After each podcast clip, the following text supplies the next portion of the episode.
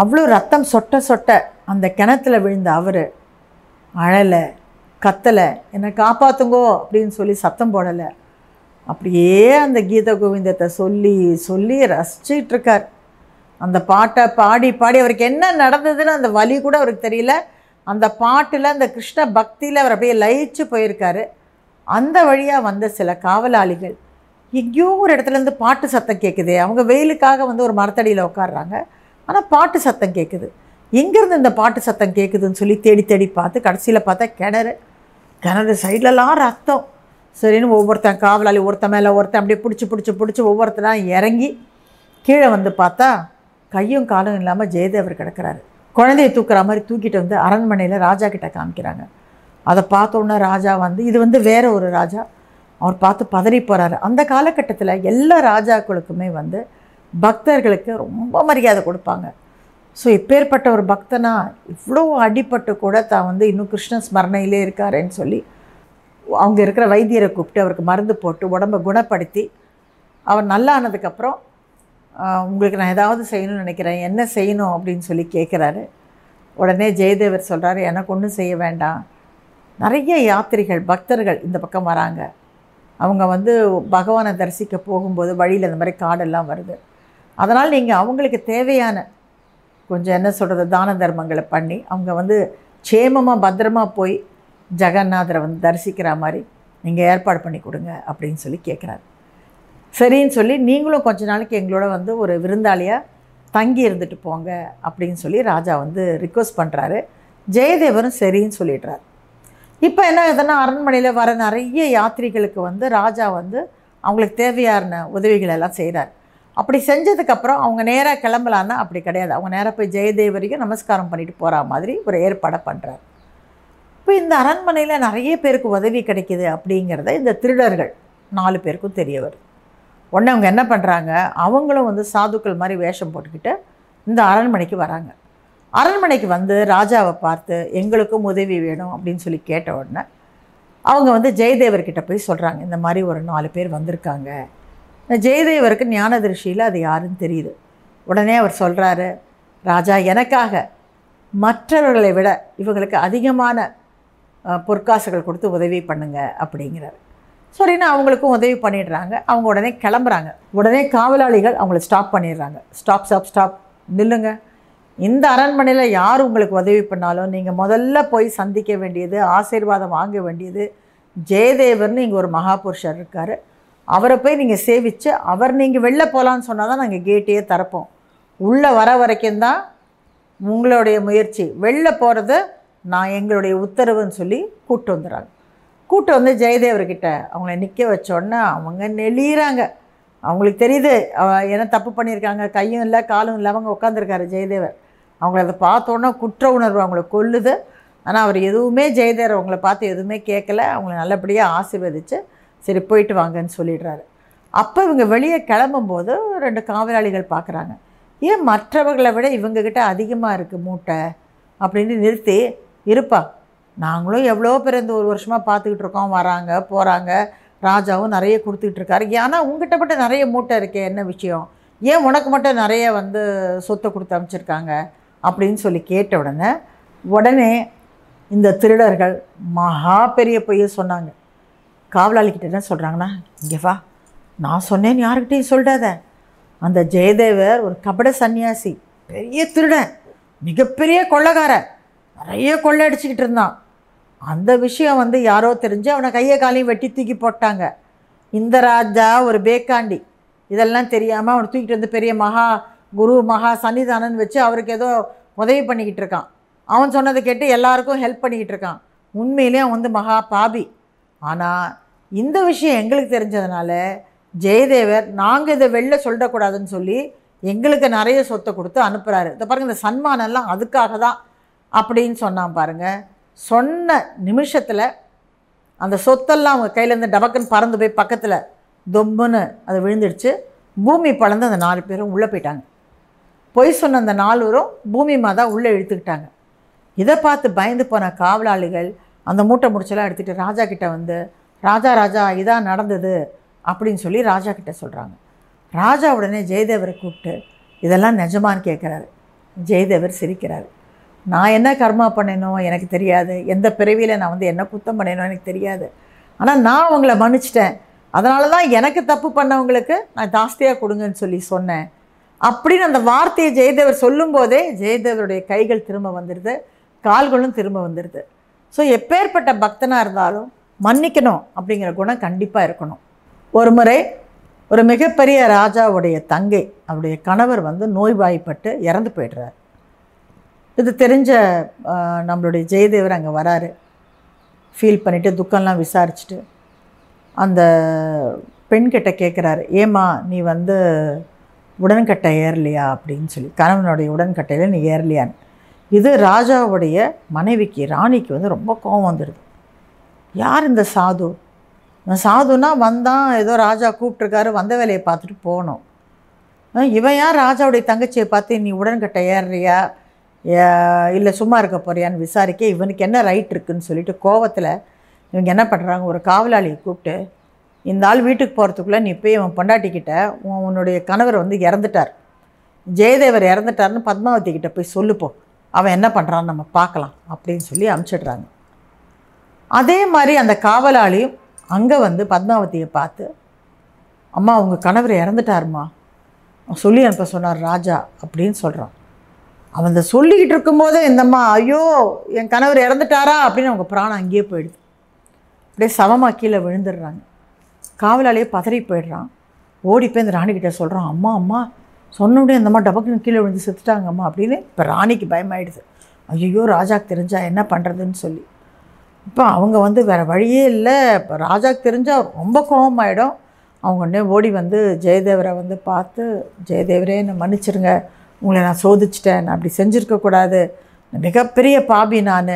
எனக்கு கோபம் வந்துருச்சு. நீங்கள் உடன்கட்டை வந்து ஏறலையான்னு கேட்ட உடனே ஸோ நான் அந்த மாதிரி சொல்லிட்டேன். இப்போ நீங்கள் உயிரோடு இருக்கும்போதே நீங்கள் இறந்துட்டு தான் நான் மிகப்பெரிய அபச்சாரம் பண்ணிட்டேன். உங்கள் மனைவி கிட்ட நான் இப்படி சொல்லிட்டேன். அப்படின்னோடனே அவர் கவலைப்படாதீங்க அப்படின்னு சொல்லிட்டு வீட்டுக்கு வராரு. வீட்டுக்கு வந்து அங்கே ஜனங்கள்லாம் கூடியிருக்காங்க. பத்மாவதி வந்து கீழே இறந்து கிடக்குறாங்க. அவர் மெதுவாக போய் பத்மாவதியை தொட்டு பத்மா பத்மா நான் வந்துட்டேன். அப்படிங்கிறாரு. மெதுவாக அந்த அம்மா வந்து சினிமா மாதிரியே கண்ணை திறந்துடுறாங்க. எதுக்காக நான் இதை சொல்ல வரேன்னா அவங்களுடைய அந்த அன்பு அந்த அந்த ஆத்மார்த்தம் அந்த அந்த சாநித்தியம் வந்து அவ்வளவு. தன் கணவன் இல்லைன்னு சொன்ன உடனே உயிரையே விட்ட ஒரு பதிவிரதை அவங்க. ஆனால் அவர் வந்து சதா கிருஷ்ணரையே நினச்ச ராதாராணியுடைய பிரேமையிலே அவர் இருந்ததுனால அவரால் மறுபடியும் அவங்களுக்கு உயிர் கொடுக்க முடிஞ்சது. இதுதான் ஜெயதேவருடைய பக்தியின் சக்தி. எனக்கு வந்து கிருஷ்ணா பஜன்ஸும் கீத கோவிந்தமும் ரொம்ப பிடிக்கும். ரொம்ப லோ வால்யூமில் நைட்டில் வந்து நான் வந்து என் காதுகிட்ட அதை வச்சுருப்பேன் அந்த டேப் ரெக்கார்டர் அது பாட பாட பாட அப்படியே தூங்கிடுவேன். இப்போ யூடியூப் வந்ததுக்கப்புறம் ஃபோனில் அப்படியே போட்டுட்டு அப்படியே தூங்கிடுவேன். அது விடிகாத்தால வரைக்கும் அதில் சாங் மாறி மாறி பாடிட்டே இருக்கும். நடுவில் ஒரு வேளை எதுக்காவது எந்திரிச்சா கூட மறுபடியும் அந்த பாட்டை வந்து நான் ஆன் பண்ணி விட்டுருவேன். ஆனால் இந்த கீத கோவிந்தத்தை எழுதுனது ஜெயதேவர் தானே எனக்கு அப்போ தெரியாது. நமக்கு தெரியாமல் பல விஷயங்கள் நம்ம வந்து செய்ய செய்ய அது வந்து கடவுள் சம்மந்தப்பட்டதாக இருந்தால் நம்மளை சரியான ஒரு பாதையில் அது நம்மளை கூட்டிகிட்டு போகும் அப்படிங்கிறதுக்கு நானே ஒரு சாட்சி. நான்லாம் வந்து கனவுல கூட நினச்சது கிடையாது. ஜெயதேவர் அவர்களை பற்றிலாம் நான் வந்து பேச போகிறேன் பேசக்கூடிய ஒரு வாய்ப்பு எனக்கு வரும். இல்லை அவரை பற்றி தெரிஞ்சுக்க எனக்கு ஒரு வாய்ப்பு வரும்னு கூட எனக்கு தெரியாது. ஆனால் இன்றைக்கி இந்த நிகழ்ச்சி மூலமாக நான் வந்து அவரை உங்களுக்கெல்லாம் வந்து எடுத்து அந்த கதையை சொல்கிற அளவுக்கு எனக்கு கடவுள் எனக்கு ஒரு ஆப்பர்ச்சுனிட்டியை கொடுத்தாரு. ஜெயதேவர் கீத கோவிந்தம் மட்டும் எழுதலை. சந்திரலோகா அப்படின்னு ஒன்று எழுதியிருக்காரு. தசாவதார கீதான்னு ஒன்று எழுதியிருக்காரு. ஆக்சுவலாக பார்த்தீங்கன்னா ஒடிசி அப்படிங்கிற ஒரு ந- நிருத்தியத்தில் டான்ஸில் வந்து கீத கோவிந்தம் ரொம்ப அழகாக வந்து டான்ஸ் ஆடுவாங்க. இதிலிருந்து தான் பேஸே அவங்க எடுத்திருப்பாங்க. அதே மாதிரி நம்மளுடைய தமிழ் கல்ச்சரில் கூட பரதநாட்டியத்தில் கூட அஷ்டபதி ரொம்ப ரொம்ப வந்து பாப்புலர் அண்டு அது எப்படின்னு தெரியல ஒரு உண்மையான பக்தர் அதை பாடினதுனால அந்த பாட்டை கேட்ட நிமித்தம் நமக்கு அந்த பாட்டு மேலே வந்து ஒரு ஈர்ப்பு வந்துடும் அந்த சாங்கில் வந்து உள்ளுக்குள்ளே வந்து நம்ம அதாவது அந்த எங்கேயோ நம்மளுடைய ஆத்மாவே அது தொடும். ஏன்னா அதில் ஒரு சோகம் அதில் வந்து ஒரு மெலடி அது உள்ளே வந்து அப்படியே இழ ஓடிக்கிட்டே இருக்கும். நீங்கள் கேளுங்க உங்களுக்கு ரொம்ப பிடிக்கும். இன்னொரு முக்கியமான விஷயம் ஜெகநாதர் அந்த பூரி ஜெகநாதருடைய கோயிலில் லாஸ்ட்டாக வந்து எல்லாம் முடிந்து அவரை வந்து படுக்க வைக்கிறதுக்கு முன்னாடி அவர் உறங்கலாம் நாங்கள்லாம் கிளம்புறோம் அப்படின்னு சொல்லுவாங்க இல்லையா? அந்த சமயத்தில் அவருக்கு வந்து ஒரு ஷால் ஒன்று போத்துவாங்க. அந்த ஷாலில் அஷ்டபதி வந்து ஃபுல்லாக நெய்திருப்பாங்க. அப்படியே வந்து ஃபுல்லாக அந்த ஸ்லோகங்கள் வந்து அதில் இருக்கும். அதை போட்டு தான் அவரை வந்து கவர் பண்ணுவாங்க. ஏன்னா அவருக்கு அது எல்லாமே அந்த அந்த ஒவ்வொரு வரியும் அவருக்கு அவ்வளோ இஷ்டமாக அதனால் அதை ஃபுல்லாக நெய்து அந்த ஷால் வந்து அவர் மேலே போத்துவாங்க. நடை சாத்துறதுக்கு முன்னாடி அஷ்டபதி பாடி தான் நைட்டு வந்து நடைய சாத்துவாங்க. ஜெகநாதருக்கு கீத கோவிந்தம் எவ்வளோ பிடிக்கும் அப்படிங்கிறதுக்கும் ஒரு சின்ன லீலை ஒரு குட்டி கதை இருக்குது அதையும் சொல்கிறேன் ஒரு முறை என்ன ஆகுதுன்னா ஜெகநாதர் கோயிலில் ஜெகநாதர் வந்து எப்போவுமே வந்து ஜெகநாதர் என்ன? கிருஷ்ணரே நாட்டி. அப்புறம் ஜெகநாதர் மட்டும் நாட்டியாக இல்லாமல் இருப்பாரா? அவருக்கு இங்கே எவ்வளோ பேர் பாட்டு பாடிக்கிட்டு இருக்காங்க. சில பேர் அருமையான குரலில் பாடுவாங்க. சில பேர் என்ன மாதிரி கர்ண கொடூரமான குரலில் பாடுவாங்க. எல்லாமே அவருக்கு ஒன்று தான் ஆனாலும் அங்கே வயலில் ஒரு சின்ன அஞ்சு வயசு பொண்ணு கத்திரிக்காய் வந்து பறிக்கணும். அவள் டெய்லியாக வந்து ஒரு விவசாயியோடைய பொண்ணு. கத்திரிக்காய் பறிச்சுக்கிட்டே இந்த கீத கோவிந்தத்தை அவள் பாடுறா. அந்த சின்ன வயசில் அந்த குழந்தை அந்த பாட்டை நெட்ரு பண்ணி மனப்பாடமாக தெரியுமா? ஆக்சுவலி எனக்கு ரொம்ப ஆசை. சில பாடல்கள் மட்டும் நம்ம வந்து நெட்ரு பண்ணணும். அதை அப்படியே பாடணும்னு சொல்லி. பகவான் எனக்கு எல்லாம் கொடுத்தாலும் நல்ல குரல் வளத்தை கொடுக்கல. எனக்கு வந்து பாட தெரியாது. பாட்டு கிளாஸ்க்காவது போய் கற்றுக்கணும்னு நினைப்பேன். அப்புறம் என்னமோ தெரில இது வரைக்கும் சரியாக போக முடியல. எனக்கு அது வந்து மிகப்பெரிய குறை. பாடுறவங்கள பார்த்தா எனக்கு வந்து ரொம்ப ஆசையாக இருக்கும். நான் வந்து பொறாமையே படமாட்டேன். பொறாமன்னு பொறாமைன்னு பட்டால் இந்த நல்லா பாடுறாங்க இல்லையா? அவங்கள பார்த்தா ஐயோ இந்த மாதிரி குரல் எனக்கு இல்லையே. நான் என் பகவானை பாட முடியலையேன்னு சொல்லி அடிக்கடி நினச்சிக்குவேன். ஸோ இந்த குழந்தை அவளை நல்லா பாடுறதை கேட்டோடனே இந்த பகவான் இங்கேருந்து அப்படியே ரசிப்பாராம். தலையை ஆட்டி ஆட்டி ரசிப்பாராம். ஒரு நாள் என்ன ஆகுதுன்னா அவளுடைய பாடல் அவருக்கு வந்து அங்கே இருக்கவே இருப்பு கொள்ளலை ஜெகநாதருக்கு தூரத்தில் அந்த கேட்குற பாட்டு வந்து அவருக்கு வந்து அவ்வளோ திருப்தியாக இல்லை. நான் பக்கத்தில் போய் உட்காந்து கேட்கணும் நம்ம சம்டைம்ஸ் ஃப்ரண்ட் சீட்டில் போய் உட்காருவோம் இல்லையா? பின்னாடி உட்காந்தா என்ன? பின்னாடி உட்காந்தா நல்லா தானே கேட்குது ஆ நான் ஃப்ரண்ட் ரோவில் உட்காரணும் நான் விஐபி நான் ஃப்ரண்ட் ரோவில் உட்காரணும் அப்படிங்கிற எண்ணத்தில் அவர் வந்து நான் போய் பக்கத்துலேயே இருந்து கேட்கணும்னு சொல்லிட்டு பூஜாரி எல்லாம் அங்கே இருக்காங்க. இவர் பாட்டுக்கு குடுகுடுன்னு அங்கேருந்து கிளம்பி இங்கே வந்து உட்காந்தாரு உட்காந்த வயலில் அப்படியே படுத்து இந்த பொண்ணு பாட பாட ரசிக்கிறாரு. அங்கே பன்னெண்டு மணிக்கு போஜனம் ஆகிடுச்சு டபக்கு டபக்குன்னு மணி அடிக்கணும் அவங்க. அப்போ தான் அவருக்கு தெரியுது ஆஹா என்னை அங்கே தேடுவானுங்களே எல்லா பாண்டவன் என்னை தேடுவாங்க நாங்கள் இல்லைங்கிறத வந்து கண்டுபிடிச்சிருவாங்க. ஆக்சுவலாக அது உண்மை. ஏன்னா நான் வந்து இப்போது நிறைய தடவை வந்து நம்மளுடைய திருப்பதி தேவஸ்தானத்தில் அவங்க எல்லாருக்குமே தெரிஞ்சிருக்கோம். ரமண தீட்சிதர். அவரை வந்து நம்ம நிறைய நம்ம வந்து உற்சவத்துலேயும் அவரை பார்த்துருப்போம். அவர் ஃபோட்டோவும் பார்த்துருப்போம். எல்லாம் சுவாமி கூட அவரும் இந்த டாலர் மாமா ஒருத்தர் பெரிய டாலரோட இருப்பாங்க. இவங்க ரெண்டு பேர் இல்லாமல் திருப்பதி சுவாமி ஃபோட்டோவே வந்து வெளியில் வராது. எந்த விஐபிக்கு யார் என்ன கொடுத்தாலும் இவங்க ரெண்டு பேர் இருப்பாங்க. ஸோ அப்போ ரமண தீட்சிதர் மாமாட்ட நான் ஒரு தடவை வந்து கேட்டேன். ஏம்மா நீங்கள் இந்த மாதிரி சம்டைம்ஸ் வந்து எப்பாவது ஊருக்கு கிளம்பி போகிறீங்க இல்லையா? அப்போ வந்து உங்களுக்கு மனசு ஏதாவது ஏக்கமாக இருக்காதா? என்ன பகவானை விட்டுட்டு நீங்கள் சென்னைக்கு வரும்போது எப்படி இருக்கும்? அப்படின்னு சொல்லி கேட்டேன். அப்போ அவர் என்கிட்ட சொன்னார். என்ன தெரியுமா சொன்னார்? அப்படியே வந்து வெங்கடாச்சலபதி அவர் கேட்பாராம். ஏண்டா ரமணா எப்படா திரும்பி வரப்போகிற நீ போக தான் வேணுமா? வேணாண்டா. எங்கேயே இரேண்டா எனக்கு போர் அடிக்கும்டா. சரி சீக்கிரமாக போயிட்டு சீக்கிரமாக வா. ரெண்டு நாளில் வந்துடு என்ன? அப்படின்லாம் பேசுவாராம். இது நிஜமானு கேட்காதீங்க. நம்மளுடைய பாவம் கடவுள்கிட்ட வந்து நம்ம வந்து ரொம்ப அந்யோன்யமாக இருக்கும்போது இந்த பாவம் வந்து நிதர்சனமாக நமக்கு புரியும். அதே மாதிரி தான் அந்த குழந்தை பாடினோடனே ஜெகநாதர் ஓடி வந்துடுறாரு. அங்கே இருக்கிற பாண்டா அவருக்கு பூஜை பண்ணுறவருக்கு ஜெகநாதர் அங்கே இல்லை அப்படின்னு சொல்லி தெரிய வருது. பதறி போகிறாரு இந்த ஜெகநாதர். எங்கே கிளம்பி போயிட்டாரு? ராஜாவுக்கு தெரிஞ்சால் எனக்கு பெரிய பிரச்சனையாச்சே. நீ எப்படி விட்டேன்னு சொல்லி கேட்பாரேன்னு சொல்லி பதறாரு. ஜெகநாதரும் மணி ஆயிடுச்சுன்னு சொல்லிட்டு அறக்க பறக்க எந்திரிச்சு ஓடி வர்றாரு. மிகப்பெரிய உருவம் அவருது. சின்ன உருவம்லாம் கிடையாது. அப்படி ஓடி வரும்போது அவர் அங்கே வஸ்திராங்க ஏதோ முழுக மாட்டிக்கிட்டு கிழியுது தலையில் இருக்க தலைப்பா கீழே விழுந்துருது. எப்படியோ டப டபர் ஓடி வந்து அந்த இடத்துல எல்லாருக்கும் அந்த திரையை விளக்கும்போது காட்சி கொடுக்கணும் இல்லையா? காட்சி கொடுத்துட்றாரு காட்சி கொடுத்த உடனே அங்கேருந்து அந்த பாண்டா நான் பாண்டானா நான் ஏற்கனவே உங்களுக்கு சொல்லியிருக்கேன் அர்ச்சகர். இப்போ அந்த அர்ச்சகர் வந்து கேட்குறாரு சுவாமி எங்கே போயிருந்தேள்? ஏன் இப்படி சொல்லாமல் கொல்லாமல் அப்பப்போ கிளம்பி போயிடுறேள் டூரு ராஜாவை பற்றி உங்களுக்கு தெரியுமோன்னும் கொஞ்சம் தப்பு நடந்தால் கூட என் தலையை சீவிடுவார். அதுவும் அந்த ஜெகநாத்புரியில் இருக்கிற ராஜாவுக்கு வந்து ஒவ்வொரு விஷயமும் ஜெகநாதரை பற்றி அப் டு டேட்டு அப்படியே கையில் கரெக்டாக தெரியணும். ஒரு சின்ன விஷயம் கூட தப்பு நடக்கக்கூடாது.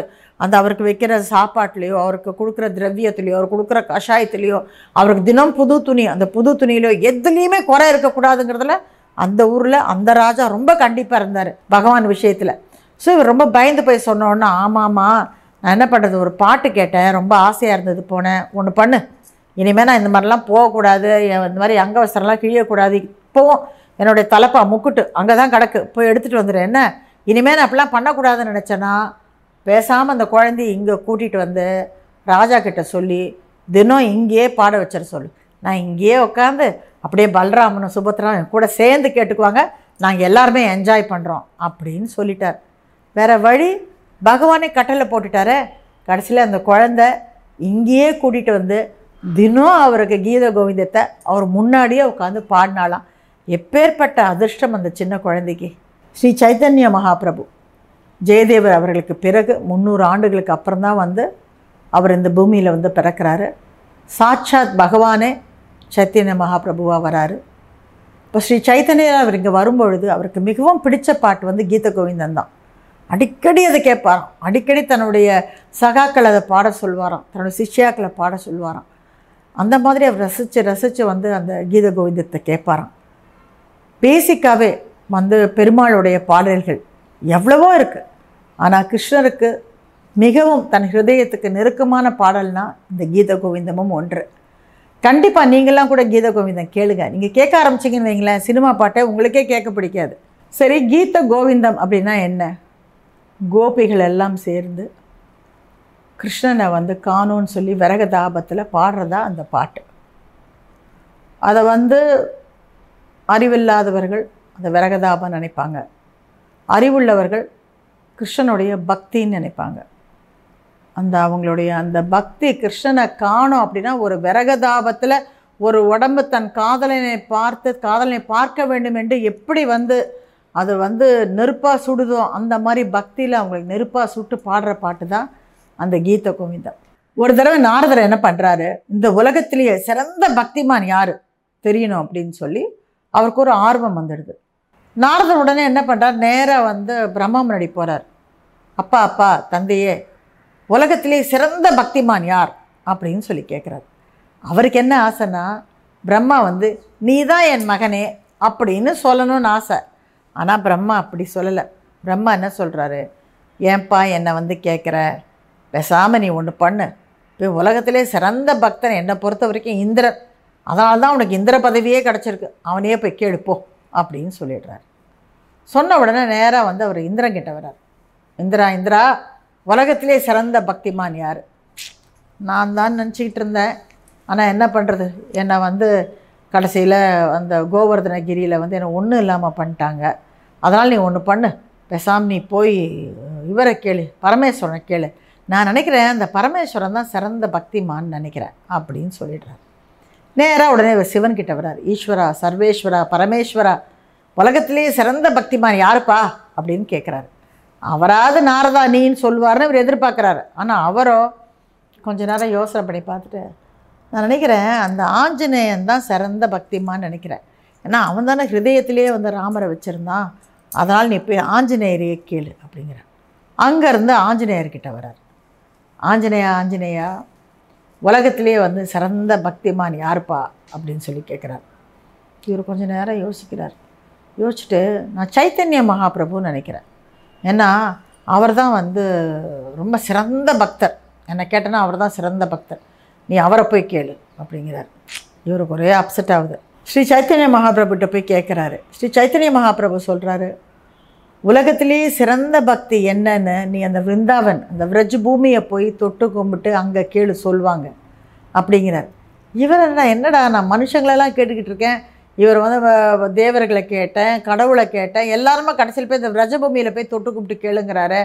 அப்படின்ட்டு நேராக வந்து இந்த விரஜபூமி மண் எடுத்து தன் தலையில் தொட்டுக்கிட்டு கேட்குறாரு அம்மா விரஜமாதா சொல்லுமா யாருமா சிறந்த பக்திமான்? அப்படின்னா அவருக்கு ஒரு அசிரியர் கேட்குது ராதாராணி ராதாராணியோடைய அன்பை மீறின அந்த கிருஷ்ணன் மேலே அவங்களுக்கு இருக்கிற அன்பு பக்தியை மீறின ஒரு பக்தி.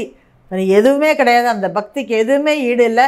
யாருமே அவங்க கூட போட்டி போட முடியாதுன்னு. அதை பேஸ் பண்ணி வந்த பாடல் தான் கீத கோவிந்தம். அவங்களுடைய அன்புனா என்ன? அவங்களுடைய பக்தினா என்ன? அந்த விரக தாபம் என்ன? அப்படிங்கிறது கீத கோவிந்தத்தில் ரொம்ப அழகாக பாடியிருப்பாங்க. ஜெயதேவரை பற்றி பல கதைகள் இருக்குது அதில் முக்கியமாக அவருடைய பிறப்பை பற்றி ஒருத்தர் வந்து அவர் தந்தை பேர் நாராயணர் அப்படிங்குவாங்க. இன்னொருத்தர் வந்து போஜராஜான்வாங்க. அவர் இங்கே வளர்ந்தார். இல்லை இல்லை அவரை பகவானுக்கே நேர்ந்து விட்டுட்டாங்க. இப்படி பல தரப்பு கதைகள் இருந்தாலும் எல்லாரும் சொல்கிற ஒரே ஒரு கதை ஒரு கருத்து மட்டும் கரெக்டான கருத்து. அது என்னன்னா ஜெயதேவர் தான் கீத கோவிந்தம் எழுதினார் ஜெயதேவர் தான் அஷ்டபதி எழுதினார். ஸோ இது ஒன்று நமக்கு போதும். இந்த மாதிரி பக்தர்கள் பிறந்த இந்த புண்ணிய பூமியில் நாமும் பிறந்திருக்கோம்.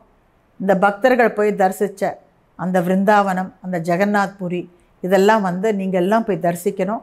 அடியனுக்கு வந்து தரிசிக்கக்கூடிய ஒரு பாகியம் கிடச்சிருக்கு. நீங்களும் போய் இந்த நல்ல இடங்கள் இந்த மாதிரியான பக்தர்கள் நடமாடின அந்த மண் வந்து நம்மளும் போய் இதை ஸ்பரிசம் பண்ணிக்கணும். நம்மளும் போய் இதை நமஸ்கரிச்சுக்கணும். இந்த மாதிரியான நல்ல கதைகளை நீங்கள் கேட்கணும்னு சொல்லி நான் வந்து ரொம்ப அன்போடு கேட்டுக்கிட்டேன். மறுபடியும் நீங்கள் எல்லாரும் ஸ்ரீ கிருஷ்ணாமிர்தம் இந்த டிவியை வந்து சப்ஸ்கிரைப் பண்ணுங்கள் உங்கள் ஃப்ரெண்ட்ஸுக்கு சொல்லுங்கள் எல்லாரோடையும் ஷேர் பண்ணுங்கள் பெல் ஐக்கானையும் ப்ரெஸ் பண்ணுங்கள் ஸ்ரீகிருஷ்ணார்பணம்